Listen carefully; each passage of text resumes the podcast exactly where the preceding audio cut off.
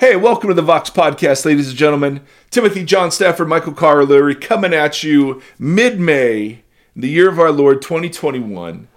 Uh, Tim and I are, um, man, we're excited uh, for our episode today. We got a couple of uh, things we want to respond to. Then we have an interview with DL Mayfield, Danielle.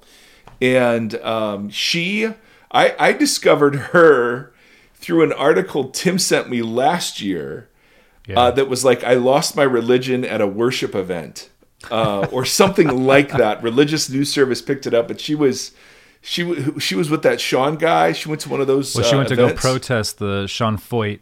Uh, let what is his thing? Let us worship. Right. Uh, As opposed to tomato worship. Yes. And uh, um, I saw the article popped up, and I saw her picture. And I was like, I, pretty, I think I know her.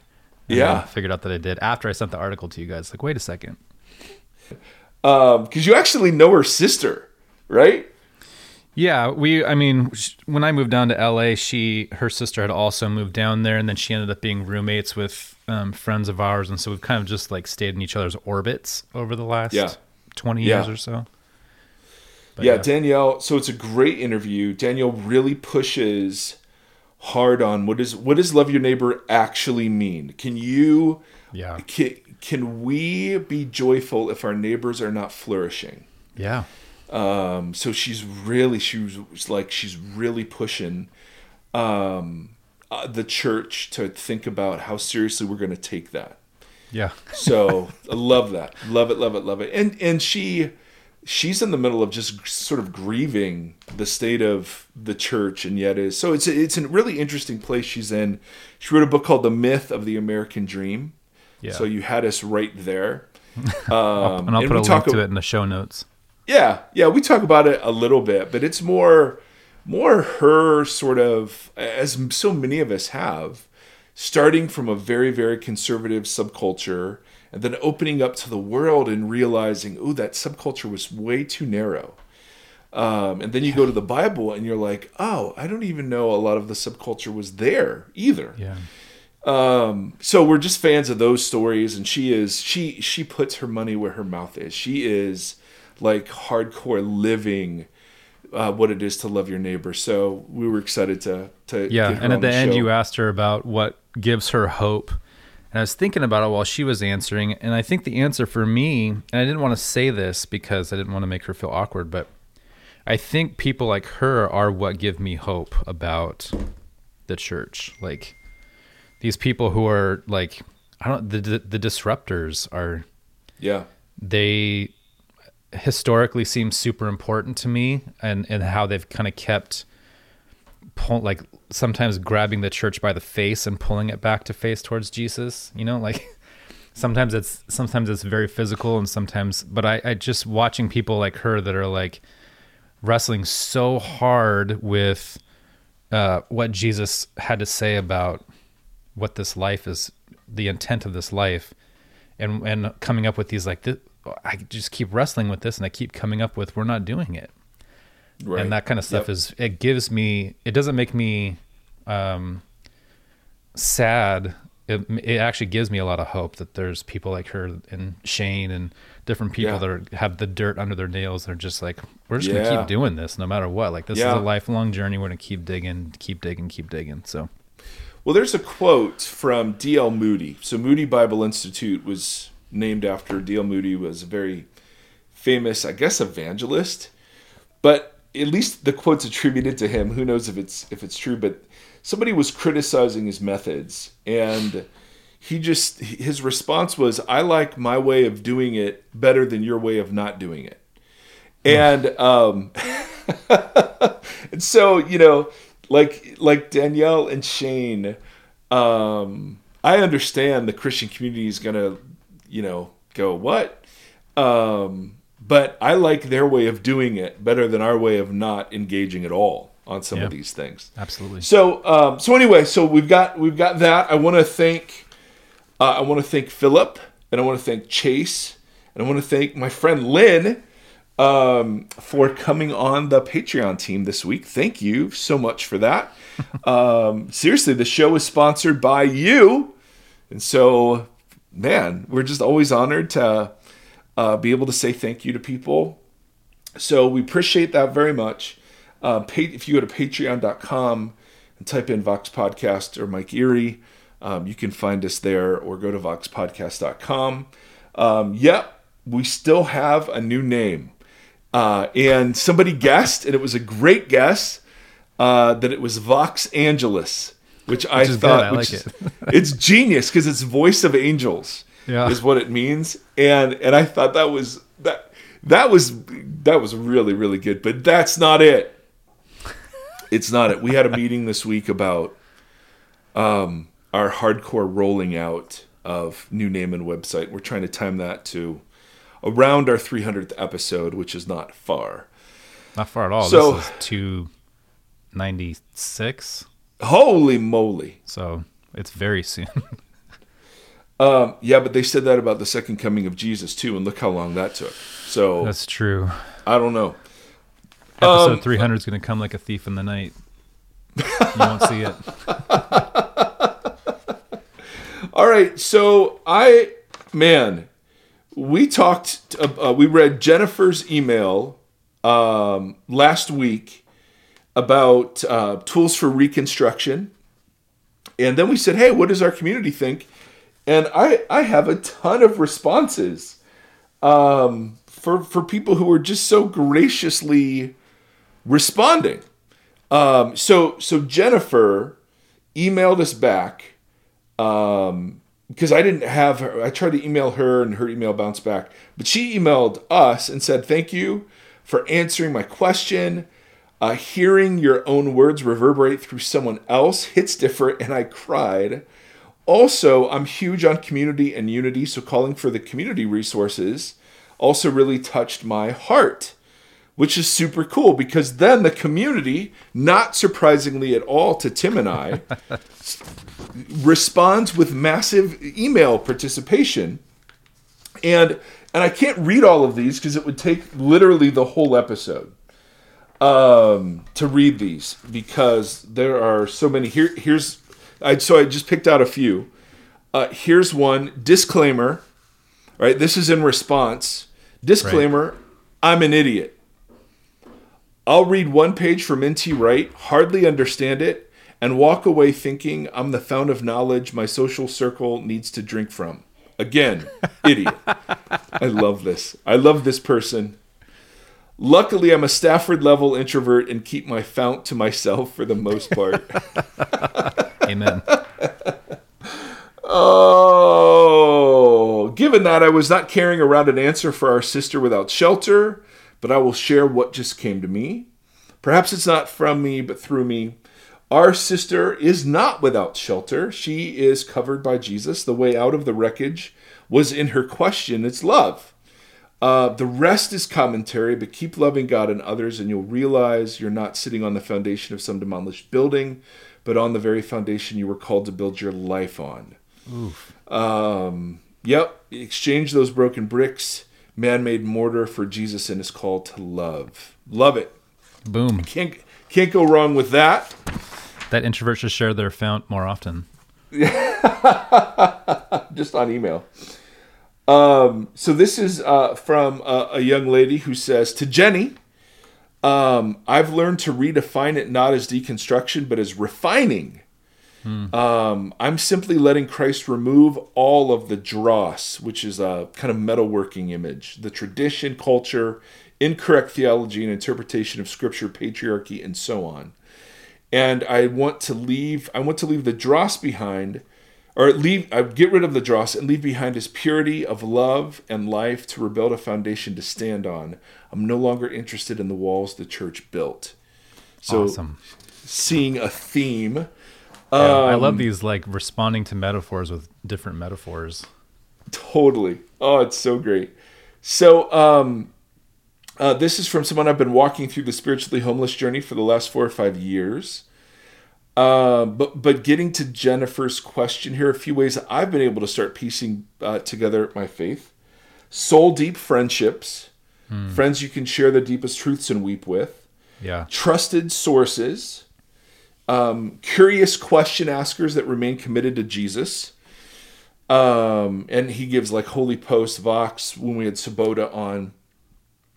Taking long walks and working with my hands. Uh, getting back to basics, I've been on a 24 month deep dive on the Sermon on the Mount. Giving myself permission to move slowly and deliberately. I think that's a huge one. Yeah. Slow. Slow and low. Disconnecting from social media, including those that have deconstructed. He said it's or she, he yeah he it has not been helpful to compare my journey to others. Yeah. So that's interesting. It never That's is. interesting. Most importantly, focusing on Jesus and his words. It's more about disassociating Jesus from organized religions, addictive or additive uh, teaching and, and culture. As I heard Jennifer's beautiful analogy, the first thing I thought was that the picture of building with bricks makes me think of building walls. I agree with Tim that the idea of structures is not the most helpful as I reconstruct. I like to think of the process of building a table. Come on, metaphors upon Heyo. metaphors. hey yo. And then this one, this one is one, two, three, four, five paragraphs, pretty thick. So I'm not I'm not gonna read much, although she said um, she really resonated with the quote, I don't need someone to teach me how to be a better Christian. I need someone to teach me how to be a better human. Yeah. And for her, she read a book called As Kingfishers Catch Fire. This was from uh, Eugene Peterson. It was one of the last books he kind of edited. Eugene Peterson is a very famous old school pastor. This is this is the guy who looked upon the American. I'm I'm speaking. This is not her. Uh, looked upon American megachurch culture and said, "Guys, the word pastor doesn't apply here." But he would So say this it is- like, guys, the word pastor doesn't belong here. He has Totally. the quietest voice. quietest voice, but an older guy. Anyway, she read this book and it and it like was like hearing the good news for the first What was time. it called she again? since read King. Ki- as Kingfishers Catch Fire. Okay. Eugene wrote the message translation of the Bible Mm-hmm. or the paraphrase of the Bible. And she talks about just how helpful that book was. But here's the thing, she says Eugene does not push a system, a philosophy, a concept. I would never have known he was Presbyterian had he not mentioned it in his church title. I could not have labeled him conservative, liberal in beliefs or politics. He doesn't talk about who in, who's in or who's out. He limits his teaching, morality, and expands to so many other ways of being a person. And that's true. His work is really amazing. I just finished his biography and um, would highly recommend his works. So, I mean, that's just a sampling of uh, some of the responses we got. Uh, so, Jennifer, I love it. I know how fun, man. How great to be a part of this community. So, Jennifer, hope that helps. Um, uh, so, what we're going to do is we're going to turn it over to Mike and Tim, two of the best interviewers, really. Those guys are Um, good. We're big fans of them, and I uh, appreciate and our their conversation. podcast. Yeah, they just have a lot, lot to the. They bring a lot to the table, but mostly they're bringing Danielle Mayfield today to the table. So, you know, she just set things on fire, and Mike and Tim just go, hmm. Mm-hmm. So anyway, I hope you enjoy the interview. We'll talk to you next episode.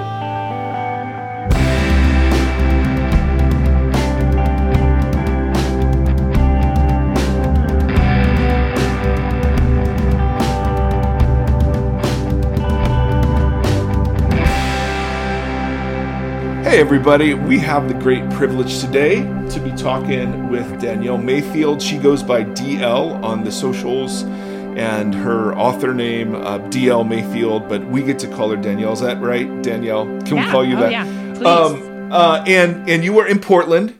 Am I correct at this very moment? Mm-hmm. And it looks like it looks like there's sunshine, perhaps. Yes. Yeah. The way my room's set up right now, you can see the light coming in. It's like a really beautiful week in Portland, but we are getting rain again Good, in a couple days, good. which is fine because, you know, the West Coast is in a drought. So we need the rain. This is true.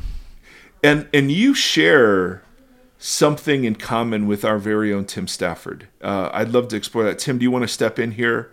What was it about Danielle that caught our attention um, last year? What caught our attention or what the connection is? Well, let's two well questions. both. Well, I thought they were related, Tim. So uh, well, I guess so they kind of were. I'll start with I'll start with the so Danielle, you probably don't remember this, but we both grew up in the same town that I currently have moved back to, the good old Auburn, California. And you guys, your I think it was your dad's church, if I'm correct, and you guys had a little music venue called the Fishbowl. Is that right? The fishbowl.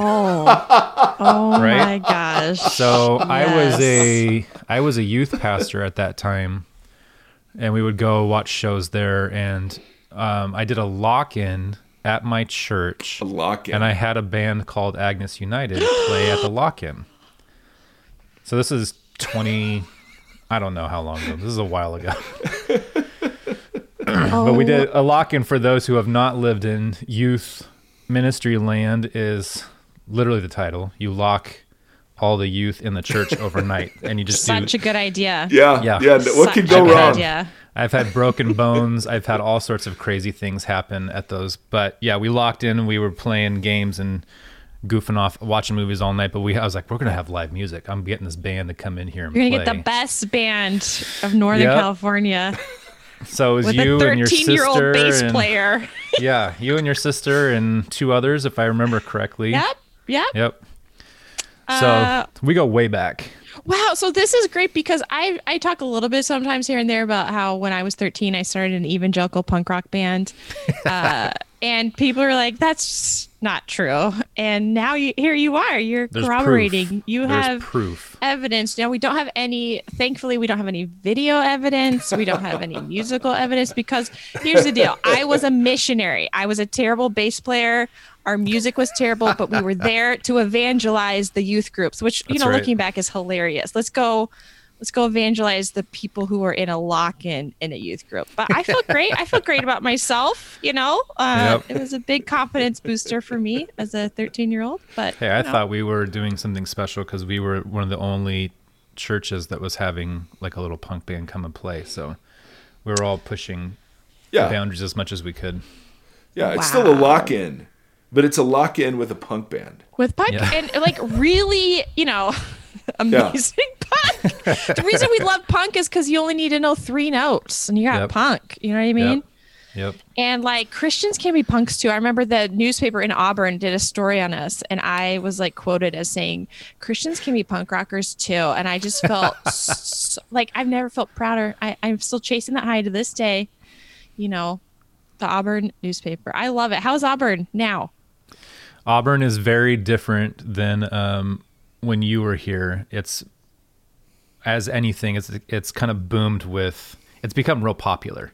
Everyone from the Bay Area is moving here, and there's a bunch of like there's like a real artistic culture, and um, housing prices are through the roof, and it's very crowded. Oh, okay. That's that's really interesting to me. It was pretty Yep. burnt out when I lived there. No, yeah, it's done. It's got a whole new flavor now. We call it Flavor Town, right, Mike? Oh boy. Yep, sure, Guy Fieri. I love Guy Fieri. Oh my gosh. Well, he's saying that because Columbus. I live in Columbus, Ohio, which is Okay. Guy's um, hometown. And oh, is it? Yes, and Columbus. Uh, he- there was a, a moment of reflection about renaming the city. Mm-hmm. Um, and so they were taking submissions, and Flavortown was kind of number one. Flavortown, Ohio, was was the there was a movement. There was he a would probably movement. be mad if that happened. Yeah, He's a yeah. pretty progressive guy. He would Yeah. be like, "No, thank you." Oh, oh, Columbus is in, it, Columbus is great. Parts of Ohio, yeah, I would see where that would be a problem. Columbus is interesting. Anyway, all that is to say, I love that connection, and and that tells us a little bit about how you grew up. So you grew up. Your mm-hmm. dad was a pastor, and you were a bassist for a punk rock band that would that was that was evangelizing.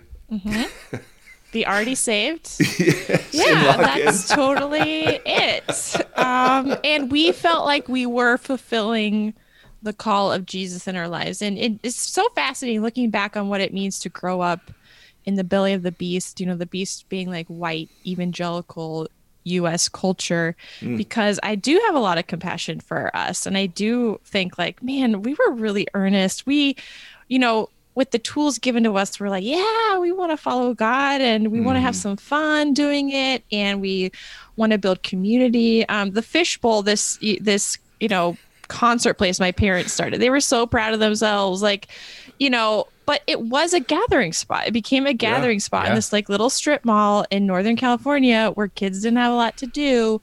Um, and so it was a community space. So I, I can like have compassion for all of that. And yet it's also incredibly insular. It's such a misinterpretation of what Jesus asks his disciples and followers to do with their lives. Um, it, it, to me, it's such a cheapening of what it means to uh, understand what the good news is and what it means uh, to take Jesus seriously.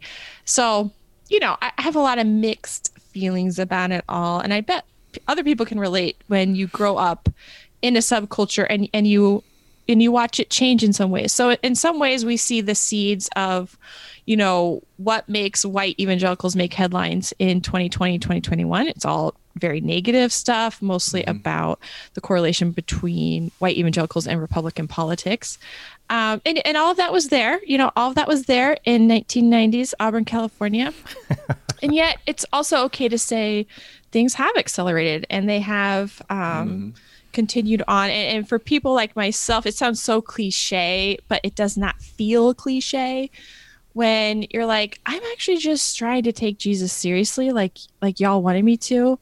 And um that has caused enormous amounts of conflict between me and my faith community. Yeah. And so it's just like that's my life now is you know every day you have to wake up and be like oh like I want to follow God. I feel like I'm one of those people where I'm in this constant conversation with God like all the time. I don't like have a prayer time. I don't have a quiet time, but I, I wake up thinking about, you know, right now I wake up thinking about what's going on in Palestine, right? To me, that's connected to I want to be in community with the people God cares about. God cares about people who are marginalized and are suffering. Um, so Palestine is is on God's heart, right? So I wake up thinking, oh my gosh, what does God want me to learn about Palestine today? All this stuff. And then I also have to make this decision like, I, I don't even know if I have the energy to even talk to Christians right now. So I feel like I'm in this odd world. Like all I do is think about God. Honestly, not all, but like it's a huge part of my life. Mm-hmm. And yet I I totally at at this point I'm I'm taking a little bit of a sabbatical from being online and mostly it's just because like I I can't be in mm-hmm. conversation with Christians right now. It's because it depresses the hell out of me, mm-hmm. uh, to be perfectly honest. So, well, we yeah. are atheists, so you are in oh, luck. so I feel comfy now. so, thank you, thank you. No, but I, I really, I, I, have a lot of respect because I, I grew up in that culture as well. Um, I was a youth pastor with, as with Tim.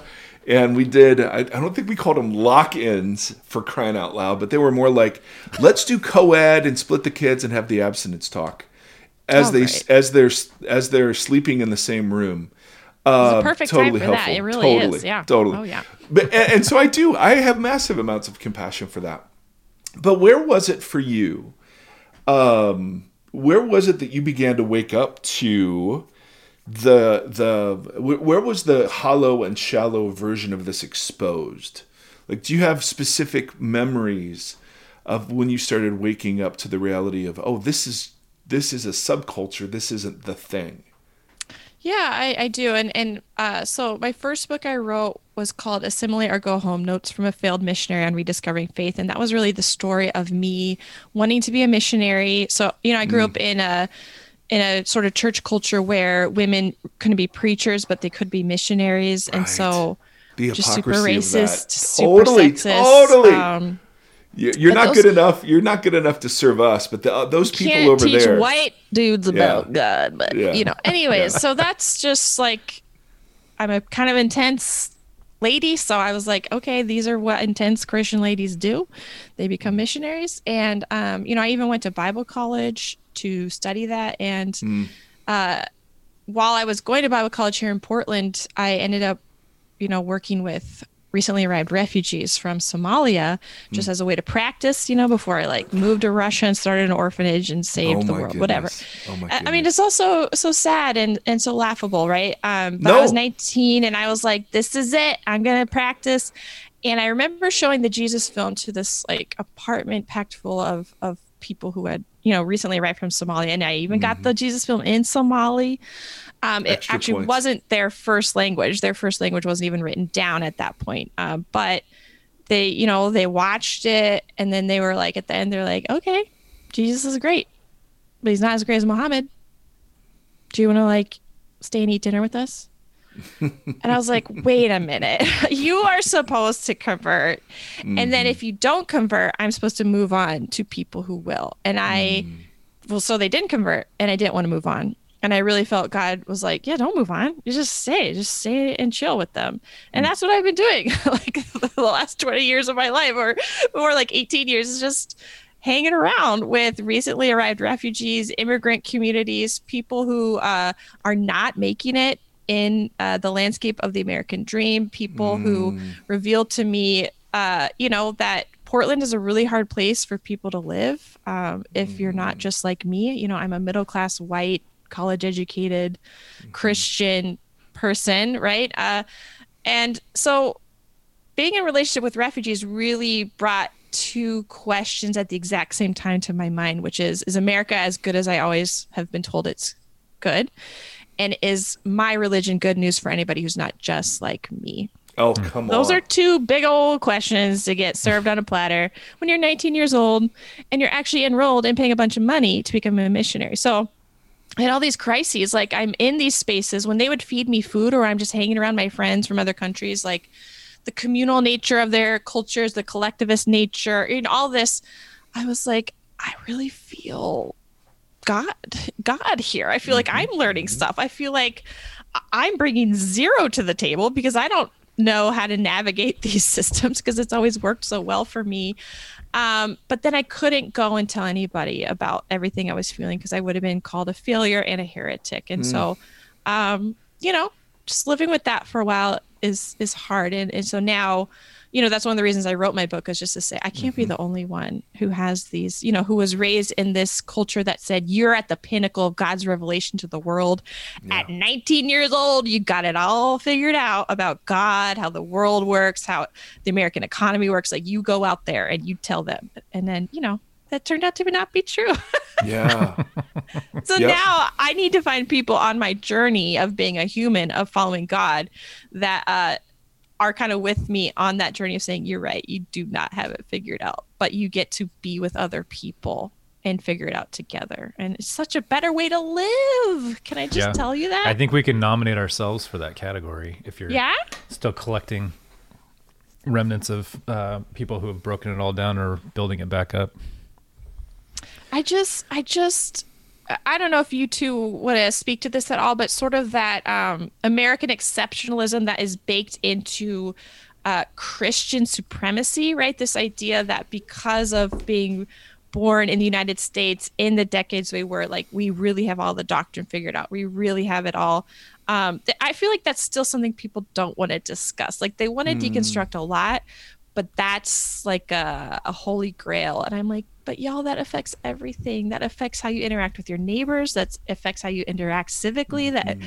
uh, impacts how you interact with politics um, but for some reason people think that it's just essential to be christian is to say i've got it figured out and you must listen to me hmm. anyway do you think that do you think that that's part of the american bit of it, or do you think that's something baked into Christianity even in its non-American forms? Yeah, I, I think like obviously there's a lot. Uh, uh, well, for people like myself, the Bible college I went to, right? It's all European, you know, focused, mm-hmm. and so obviously colonialism and imperialism and sort of this supremacist thinking is baked into there but that's not the story of christianity mm. as a whole and so it's been really refreshing uh, for me to you know take some steps back and look at these wider contexts the global context. You know catholicism is is so a part of all of our history even though you know american evangelicals don't ever want to talk about that. But there's some of these things where you're like when you get to the root of it it's just a radical way of being in the world and loving your neighbor. Like mm-hmm. that's amazing. Mm-hmm. And then it turns into these other things when we align our faith with like uh, the survival of our nation state, right? And the survival of our rights and our privileges in pluralized societies, right? Yeah. That's really when this supremacist thinking comes into play. Also, of course, with America supremacy has always been connected to God and to the exploitation of the land and to people in order to work the land um, and to build wealth for certain Yeah. people. So, so there's so much there that I, I totally understand why people are like, I'm done. I'm done. So I don't want anything to do with this. Um, Why aren't you? Why why didn't that happen to you? yeah, it's I don't know. I I truly don't know. It's just like when I wake up in the morning and I'm thinking about Palestine, I'm like this is not just coming from me. There is there is a creator God who's obsessed with creation and the people of the world. And I see glimpses of how it's supposed to be. And then when I read the w- words of Jesus, I'm like, oh my gosh, that's how it's supposed to be. And I'm like filled with this joy and this mm-hmm. hope and this peace that is really anchored like the world is not okay. God's aware of that. And God is saying it's not always going to be like this. And actually, the people who suffer most on the earth right now, like they're going to be the ones who bring in the kingdom. They're going to be the ones who feast with me in the new creation, right? And I'm like, that's why I'm a Christian. You know, Yeah. it's uh, that's that keeps me going, man. Yeah. Uh, when I can when I can meditate on that. So 19, you have these two big questions. Nothing like refugees to kind of ruin your faith uh, and introduce you to a much realer version. In a really good way. Yeah. yeah, that's what I mean. Yes. That like to wreck the the shallow, cliched, insular bit of that, and then go, oh yeah, there's this whole world, and God's really fans of these people too. So did you did you give up Bible school at that at that point? Oh no, I, I I graduated and um I actually went back to Bible school and got my master's in teaching English to speakers of other languages. Again, like Wow. you're supposed to do that and then like All right. use that to convert people. But you know, that's been one practical thing to come out of my life is I, I still teach English to people. Not not with COVID, but um in in my city of Portland I, I do English classes and Hmm. work with women and I specialize in people who come from non-literate backgrounds based off of those experiences I had when I was 19 and it's Hmm. Really hard uh, and people you know there's not tons and tons of people in our world today who who come from not non-literate backgrounds but there are people and it's always out of extreme trauma and extreme poverty and so um, those are communities that I I really feel passionate about and building community with with them. So that's still my life. My neighbors still uh kind of poke holes in my my faith and my easy comfortable faith uh, even to this day so it's it's been wonderful to to have that gift totally. And so the book book like I just read is the myth of the American dream, and it's about a lot of the holes your neighbors are poking. Um, and, and how do you see? So so uh, I, I think more and more of us are becoming aware of the connection between the American dream and kind of the God religious part of that. That there's a manifest destiny to America that's God ordained. Um, and, and our security as Christians is wrapped up into our security is in the American nation state. As you've sort of opened uh, yourself to the stories and lives of people who aren't coming from there, how have you learned to sort of see the story we tell ourselves? What, what are the ways in which you see us lying to ourselves about um, about how God sort of works in the world and and the relationship between America and Jesus following? that's just such a big question and i think You're a very smart person. I'm So, like, it yes. Took, it took me a whole book of just rambling to try to answer it. And that's just the beginning of me trying to answer that question. And, and I really hope to find other people who are on this journey and are like, you know, this is going to be a lifelong journey. Mm-hmm. Um, but I think again and again, we're all going to have to deal with this, um, this, this lie that's at the root of like every prosperity gospel, which is, um, if you're doing it right, if you're following God right, you will be Mm. blessed. And when we say blessed, we mean like materially, Yeah. financially, relationally, socially, politically, you know, all Yep. that stuff. Yeah. The thing is, you guys can correct me here and jump in. I just don't see that anywhere in the life and work of Jesus Christ. or his followers, if we want to get really depressing about it. You, you know what I mean? Like, especially in the New Testament, I do not think they were blessed with any of those things. And in fact, their lives sucked. Yeah. And so I feel like just right there, you know, we have it. Um, I'm I'm working on a book right now about Dorothy Day, who started the Catholic Mhm. worker movement in New York, you know, in the 1930s. And she was just like, I, I like, this is not working. This is not working. You know, she she really came of faith when the Great Depression was happening, Mm. and um, she just saw the utter failure of America. You know, to to take care of its people. I think like 25% of the population was unemployed, right? Mm. And just she was like, what what does God have to say about this? And for one, she was like, God is like, this is not okay. I don't want people to be exploited, oppressed, go hungry, not have shelter. Like I was very clear in Matthew, you know, 25. Like if somebody doesn't have water, you give them water. Somebody doesn't have clothes, you give them clothes. Like take care of them when they're sick. She's like, uh, Christians should be doing this.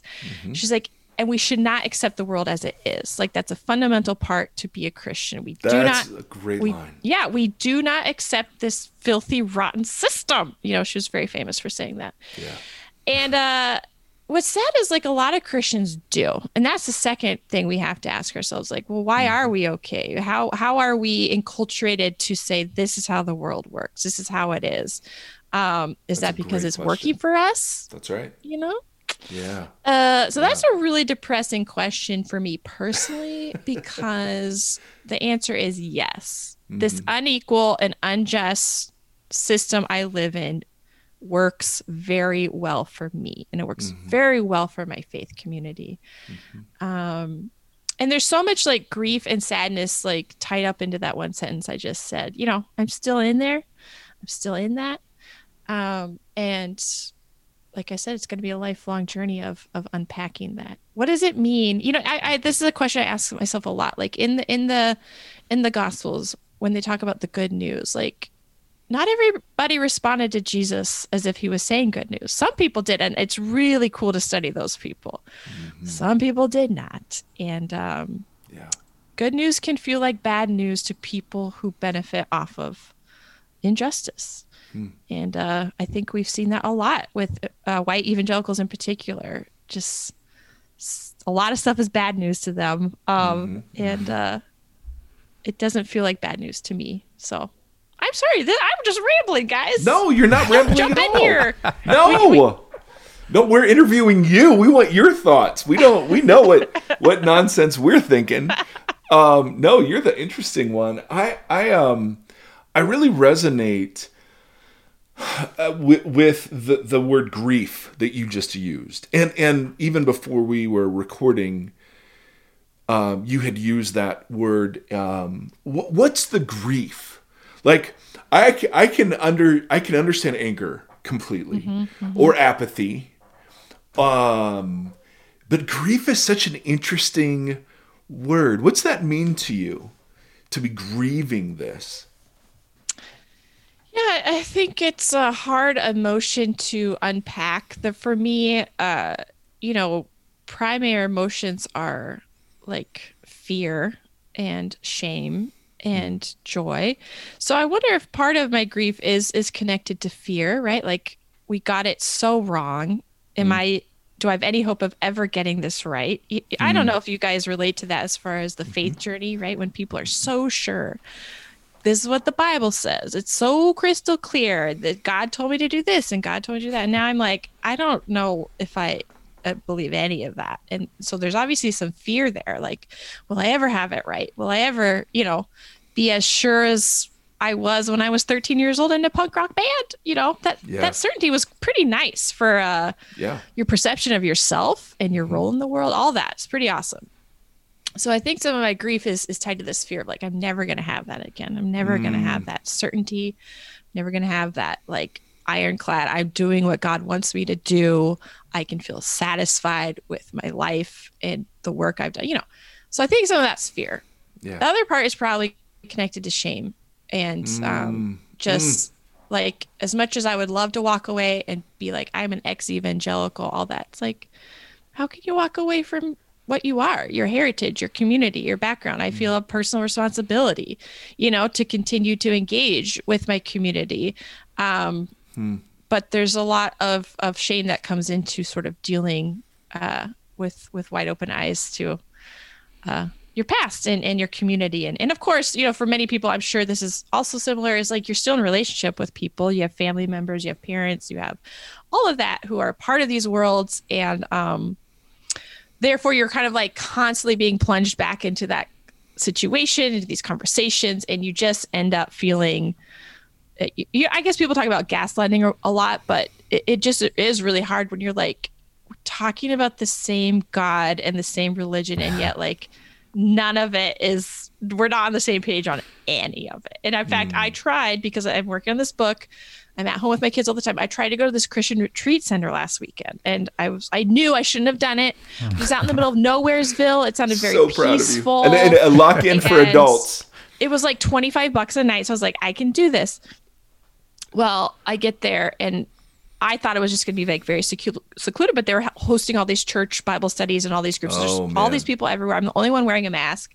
They Oh. kept being like oh you know you have such pretty eyes we, we'd really like to see your whole face you know wouldn't you like to take off your mask i was like no and and like they're just playing worship songs all the time they had all these banners being like our god is a mighty god and and i just like I was there for one hour and I was like, I have to run away. I have to leave this space. Like everything about this space, even though I'm a Christian, I'm I'm fine with singing some songs to God sometimes. Like I want to be in nature. I would like to be around people in a safe way that also are Christians, but like everything about it was this like we don't do masks covid is a hoax our god's a mighty god and is going to prevail like we're going to sing these songs to be like god is with us you know no matter what and i'm like what is all of this for? Like this mm. retreat center has been going on for years. Like every inch of these grounds are just soaked in prayer, is how they mm-hmm. would say it. You know, they have a prayer chapel. Totally, like totally. I'm also there to pray. Yeah. And yet it's about very different things than what they're praying for. And so I freaked Mm-hmm. out. Hmm. I freaked out and I was supposed to be gone for like two nights and I just came home and my husband's like, Hi, where what? And I was like, I, I just oh Wow. we're we're are are we the same or aren't we? That's a question I just don't know how to answer. Hmm. How do you guys deal with that? I think what you just said is interesting because you said the three primary emotions fear, shame, and Shame. joy, right? Is that true? Maybe I'm Well- just talking out of my butt. No, but I think it makes perfect sense. The two that you just, the tension be- with fear and shame are obvious, right? Like the way we wrestle with those emotions, but throwing joy into that too with grief, I think is what really makes grief. Because fear and shame, I think, are easy to categorize, but but like the disconnect from what you th- what you know should be joyful or has been or what you know what I mean. Like there's a there's an actual mm. like that feels like that kind of ties that whole idea of grief together. It's like like you're saying earlier, like you read the gospels and you can see what Jesus is trying to accomplish, or you can see what God's narrative is overall, and you can see the joy that's embedded within that, the idea of it, right? The thing that kind of keeps you locked into it. Being unable to fully grasp that and deal with fame, fame, that's fear and shame together. There we go. oh, that's profound. Yeah. Oh my gosh. It's a whole new thing. Um, but that makes sense for a whole like encompassed grief because grief is always kind of analog like it it's like an amoeba, right? Like it, it doesn't have defined borders to it. So I think that's why it's always it can always be hard to wrestle with it because it kind of is is weirdly flexible. So the joy actually kind of throws a weird. I think it gives it some meat for how how kind of daunting that can feel. Like knowing joy, not being able to access joy necessarily, or when you go to the community that you want to have joy with, experiencing fear and shame. It's just a mm-hmm. really weird like. It's a very weird interchange that makes sense with what grief feels like, which I think is what Oh, a lot of people do a- feel. Such a good point. Even us talking about our past and, and being in youth group and stuff. Yeah, like we that's how we learn to connect to God is through joyful singing and through being in joyful community with each other. And so um, I think you're totally onto something that that I've never thought because I've had to change the ways, right? I try and find joy in my faith. Uh, the the pandemic is a part of that, but also Mm-hmm. the you know Christian na- nationalism becoming so prominent, you know, has has obviously changed the ways we have to do that. And so for me, again, that kind of goes back to what I was saying about looking into some like Catholic traditions, all these things like ways to find joy and centeredness and belonging that um you know aren't the same as the ways I was taught. And it's hard. It's hard to relearn new ways to connect. Um, and the joy feels really different. Maybe it's also just being middle aged. joy joy the joy of the lord feels a little different and um A lot more quiet and introverted, probably. and embodied. Like it, Yeah. ha- it has to be embodied. And i mean that both in my physical body but i also mean that about being connected to cities where we live. It's connected to are my are my neighbors flourishing? If my neighbors aren't flourishing i i cannot experience the fullness of joy. And that makes me a really bad christian to some people. Um but that's just always in the back of my mind. Like and i'm sorry i think god gave that to me. I think god gave me that dream to say we aren't ever fully going to be at peace or at rest until everyone's flourishing. And you know for some christians that's like heresy. It's like you got to praise god even in the midst of all the bad things. I'm like well then then your god sounds like a really mean person. Like god should be able to understand that we're not super happy when terrible things happen. Um, but you know maybe that's just me And well, and it seems like there are large segments of the Bible that are given to the complaints, uh, the laments of God's people about the state of the world, and yeah. not a lot Uh, of yeah. We just don't tend to read them a lot. No. Uh, i don't know if you all ever preach from the book of lamentations in your youth groups or your you know in your churches but uh yeah i mean it is you, you know you had mentioned my book the myth of the american dream sometimes reads like a lament and that's totally true. I, I think lament is a huge part of my life and i, I also think the scriptures kind of show us like uh you know the, the they say like the rocks and trees will will cry out and praise to God like if nobody else does, but they also will do it in lament. And so I feel like coming from my culture of white evangelicals, like we we we weren't lamenting any of the things that I was like, we need to be lamenting the housing crisis in Portland, Oregon, right? Like we need to be lamenting uh the Muslim travel ban, like that is actively keeping families from being connected to each other. We need to lament the end of the refugee resettlement program, which, you know, this we're still really grappling with those effects. And and so some of it just kind of just seemed to burst forth forth from me. But then, you know, finding all these amazing people from, you know, Latinx and the Black Church and Asian Americans who are like, yes, this should be a part of your Christianity. And something's wrong if you're not. And, you know, like 30% of the Psalms are lament Psalms. Like I did not know that because we did Yeah. not memorize those ones totally. uh, or sing those songs in, in our churches. And, and that's, that's really a spiritual formation issue that I, I need to catch up on. Yeah, yeah. No, we're great with cliches and casseroles. Not so great with deep, deep. Um, That's a good book, book title. I love casseroles. oh no! Cliches Hey, okay, that's my heritage. Hey. And that's one thing I would like to reclaim. I'm in. I, I'm in for casseroles. It- but clearly, I've had my share of casseroles. I um, I just mean like that's all we have to say when it comes to grieving. We just it's have, sad you because we think God will not love us if we're honest. I mean, that's the root of it, right? yeah, Like, thank goodness we actually have the scriptures where they were very yeah, intense to God. And they were like, we trust God that you can handle the full range of human emotions which you gave to us. So here you go. So, Yeah. yeah. That's exactly right. And so you're yes, I mean I think your book really reads like a lament of I oh, I didn't think of this and then these and you're receiving the other as a gift rather than as as something to be afraid of, which goes, you know, so against the narratives today. Um, And yeah, is a vital part of Christianity. you Oh, know? from the I, I'm reading a book called The Saved by Faith and Hospitality. oh, that's and it is yes yeah it's incredible and its argument is hospitality is the central practice of the church and and and was in jesus is in paul's formation of churches and is in the way paul conceives of how churches should function um, hospitality to the other right which you know, we we can just all go, yeah, well, we we have lost that plot.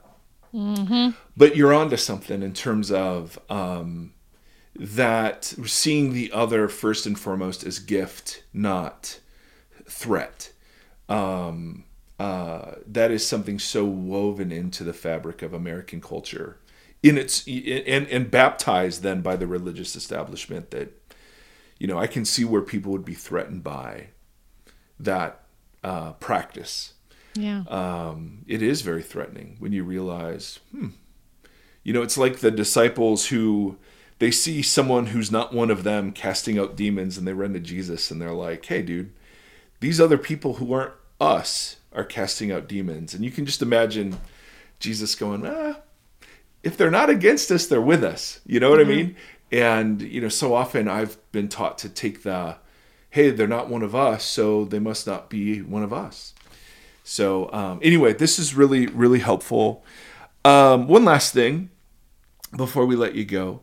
Where do you see where do you see little embryonic pieces of hope? Um, you know, what is it that when you wake up, you're thinking through Palestine or, uh, you know, any of the, I mean, any of the incredibly heavy issues that we've talked about.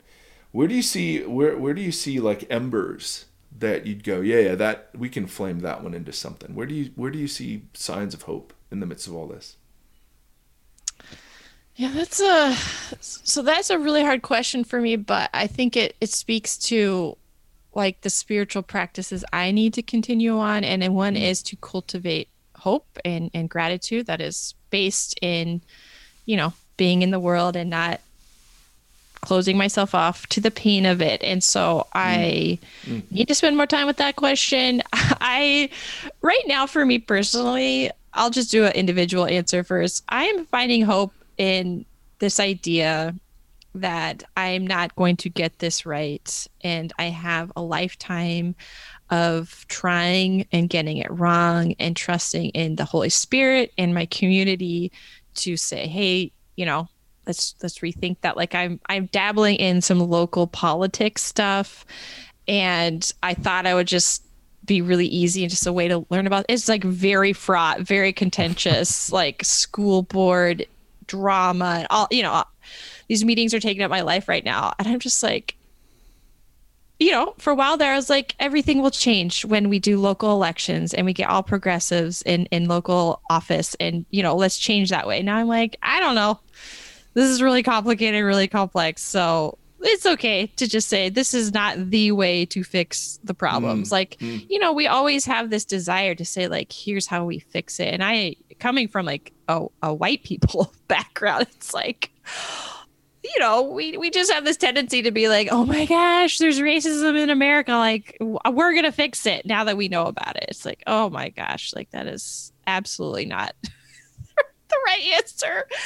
Um, but for me, I just find a lot of hope, even going back to what you know biblical story you were just sharing about jesus saying like if they're not against us they're with us you know one of the things i think about with the miracles and with jesus you know casting demons out of people and healing people who are sick is because in some of these cultures, right, if you're demon possessed, you're really on the outskirts of society, then, right? Mm-hmm. Like nobody wants to be in relationship with you, nobody wants to be in community with you. And so to be released from demons is to be, you know, said you're now able to enter back into community, back into society. And and so for me, I'm thinking, who are the people in my city that are doing the work of repairing and building up communities, specifically in places where people have been, you know, systematically disenfranchised and marginalized. Like, who are the people doing that work? How can I just go and partner with them? And so for mm. me, being in Portland, you know, there's been so many protests over the past year and, and all that stuff. And, and I've really enjoyed getting to know, uh, grassroots organizations and mutual aid organizations and, and, and all these people who are very much not people of faith and saying like hmm. dude they're they're doing the work and uh, i need to learn from them and so i find a lot of hope in uh, the younger crew and mm. all that they have to teach us and i also find a lot of hope in being like i'm going to get older and i i will have the chance to interrogate myself and we can we can learn from our you know, maybe even people we love a lot who are in our life, our parents, whatever, and, and see some of the limitations they have as far as being able to interrogate and, and change and say, you know, I don't have to mm. choose to be like that. I can choose to find this liberating. And it is liberating. Yeah. Thank goodness we believe in a God who, uh, when we repent and confess, you know, we're invited into relationship and, and to try again. You know, mm. it's, it's mm. actually kind of exciting. Mm-hmm. Excellent. Thank you. I got all Christiany. Thank you guys for Wow. giving me a chance to be all Christiany. well, uh, or you've been Christiany the whole time. I'm very Christian. It's hard. It's hard to reconcile with how mad I am at Christians all the time. Oh no, but that's the beauty. That's that's it. That's it. Um so yes, we want people to encourage we want to encourage people to check out your work, The Myth of the American Dream, Reflections on Affluence, Autonomy, Safety and Power.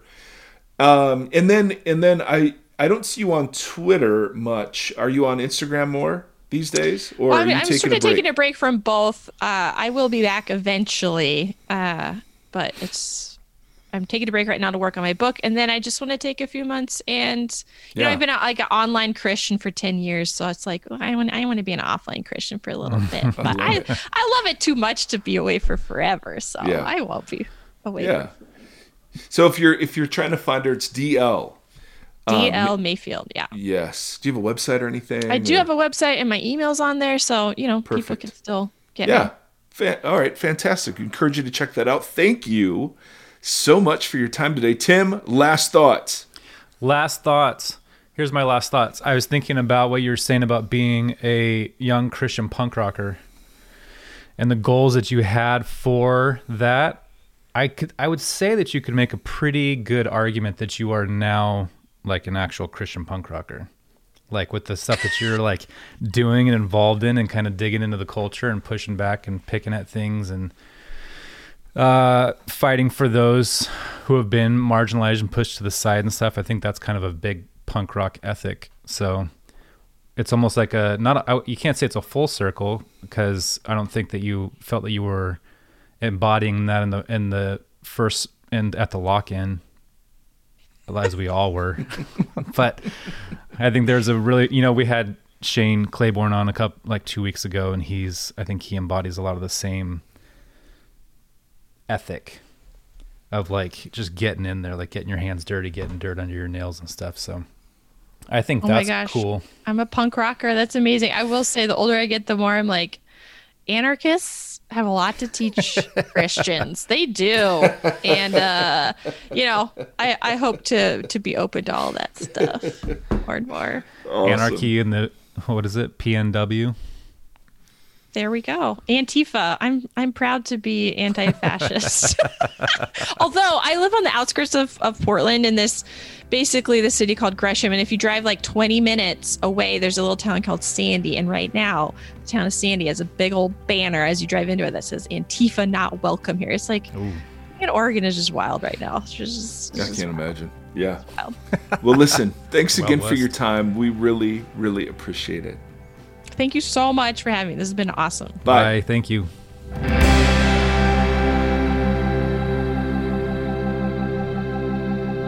Thank you for listening to this conversation. The Vox Podcast is a 501c3 nonprofit organization that is supported by listeners like yourself. If you'd like to partner with us, you can do so at patreon.com backslash Vox Podcast.